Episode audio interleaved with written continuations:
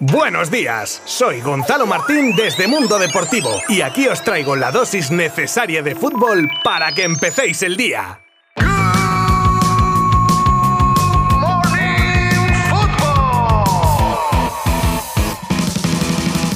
Hola, ¿qué tal? Ya estamos de vuelta un día más en Good Morning Football para que empecéis el día con la información más destacada de vuestro deporte favorito. Comenzamos con el repaso de los partidos de ayer de la Champions, la previa del Barça Inter con sonidos y varias noticias de alcance como la posible salida de Mbappé del PSG en enero, la polémica de Rubiales y nuevos mensajes de su teléfono que han salido a la luz. Os detallo más en profundidad los números del acuerdo Barça-Atleti por Griezmann, conocemos a los fichajes favoritos a coste cero para la afición culé y más cosas que os contaré en breve. Os habla Gonzalo Martín desde Mundo Deportivo. ¡Empezamos!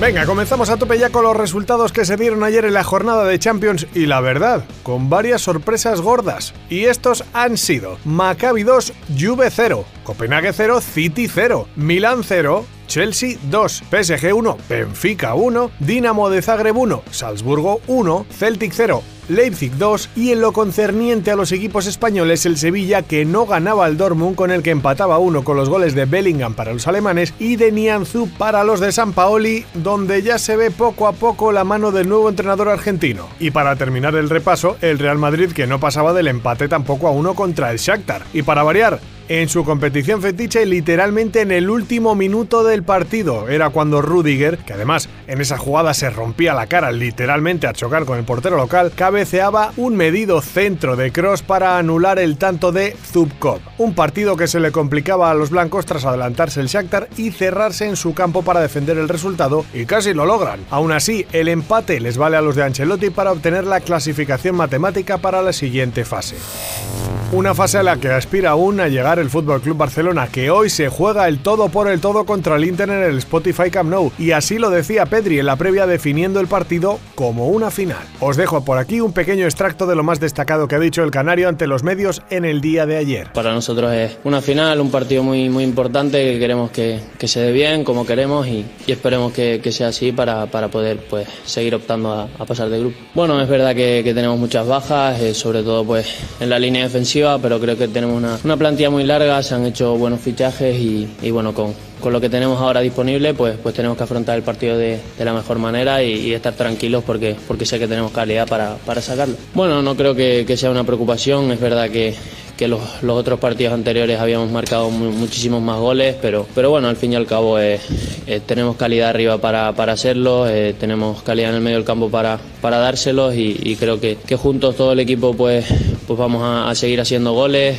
tenemos un, un delantero que, que, ya todos sabemos la calidad que tiene para, para hacerlos y, y, bueno, nosotros pues intentamos tratar de llevársela en las mejores condiciones para, para que haga goles, pero, pero no solo depende de él. Y como es habitual hablan jugador y entrenador, vamos a escuchar también a Xavi que respondía así a cómo se afronta un partido en el que el equipo se juega prácticamente la temporada en lo económico y lo deportivo. Evidentemente hay presión y hay dificultades, ¿no? Estamos en una situación incómoda, insisto, incómoda en, la clasificación de Champions, pero la vamos a afrontar mañana de la mejor manera posible, siendo positivos, atacando, siendo valientes, teniendo personalidad. No nos queda otra que, esa, ¿no? Que hay que salir a por todas, que hay que ser positivos, que intentar que no sientan la, presión, ¿no? Siempre les digo que ahora la presión es para, es para mí como entrenador y que, que disfruten del, del, juego, ¿no? Es un escenario espectacular, el Camp Nou lleno, eh, todo a favor nuestro en casa, pues es para disfrutar. Un Xavi que también deja claro que tienen ganas de revancha y así lo dice. Hay ganas eh,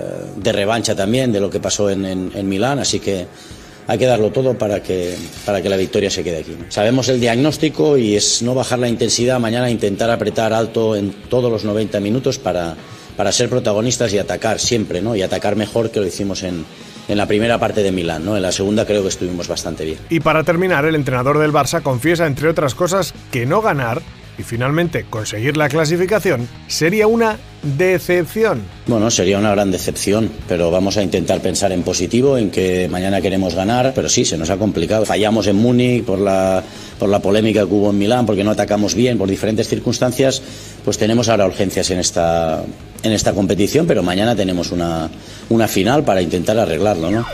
Vamos con el primer bombazo del día. Se dice desde Francia que con una relación entre PSG y Mbappé rota y absolutamente insalvable, el delantero galo querría forzar su salida en este mercado de invierno. Dicha información comenta que esta idea de salir no sería nueva y ya lo debió avisar al poco de hacerse oficial su renovación, pero ahora exigiría esa salida. También parece que el club no se habría negado rotundamente siempre claro que su destino no fuese el Real Madrid, algo que parece ahora mismo no preocuparía mucho a los blancos ya que aún resentidos con Mbappé ni pujarían por él viendo esta situación como meros espectadores. Ya con esto sobre la mesa, la opción del Liverpool es la que parece tener más fuerza, tras su interés en verano por él.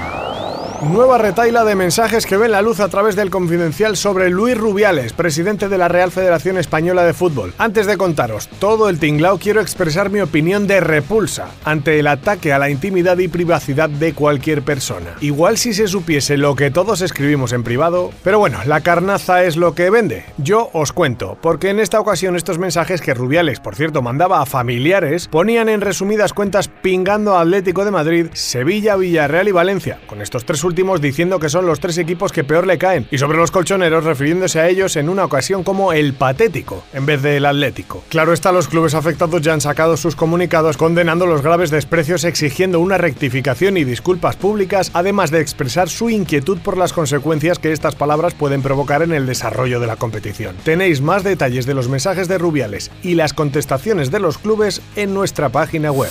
Ayer os contaba el fichaje definitivamente de Griezmann por el Atlético de Madrid y las cifras, pero en el partidazo de Cope nos han desglosado esas cifras además de darnos algún detalle más. Por ejemplo, de los 20 millones de los que se hablaba como el precio de traspaso, realmente se trata de 18, con dos de ellos como primer variable por la clasificación del equipo del Cholo para la próxima edición de la Champions. De los otros cuatro, que ya hablábamos ayer como variables, se repartirían dos por ir superando fases hasta cuartos y los dos restantes por si logran algún título oficial. Además, los culés se reservan una carta por si venden al francés en un futuro, la plusvalía de una venta que esté por encima de los 18 millones hasta los 40. Os cuento ahora los resultados de una encuesta realizada por Mundo Deportivo en la que los votantes tenían que elegir entre nueve jugadores que quedan libres la próxima temporada como sus preferidos para reforzar al Barça. De los nueve jugadores, los más votados han sido, en primer lugar, Leo Messi, con ojo más de 12.000 votos, con el argentino por delante de Engolo Kanté segundo, Dalot tercero, Marco Asensio en cuarta posición, Íñigo Martínez quinto y Jorginho sexto. Y despedimos hoy con una triste a la vez que impactante noticia con el ex del Barça, Arturo Vidal de fondo. Una desgracia para el chileno con el fallecimiento de su padre en un club de hípica en el que el personal de seguridad lo halló muerto. Las causas al parecer un paro cardiorrespiratorio por shock hipovolémico. Primero allí mismo y luego en la ambulancia intentaron reanimarlo, pero finalmente ocurrió el fatal desenlace. Nuestras condolencias a toda la familia y amigos.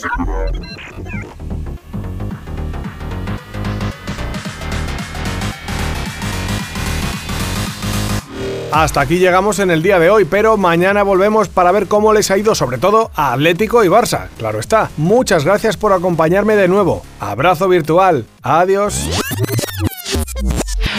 Mundo Deportivo te ha ofrecido Good Morning Football, la dosis necesaria de fútbol para comenzar el día.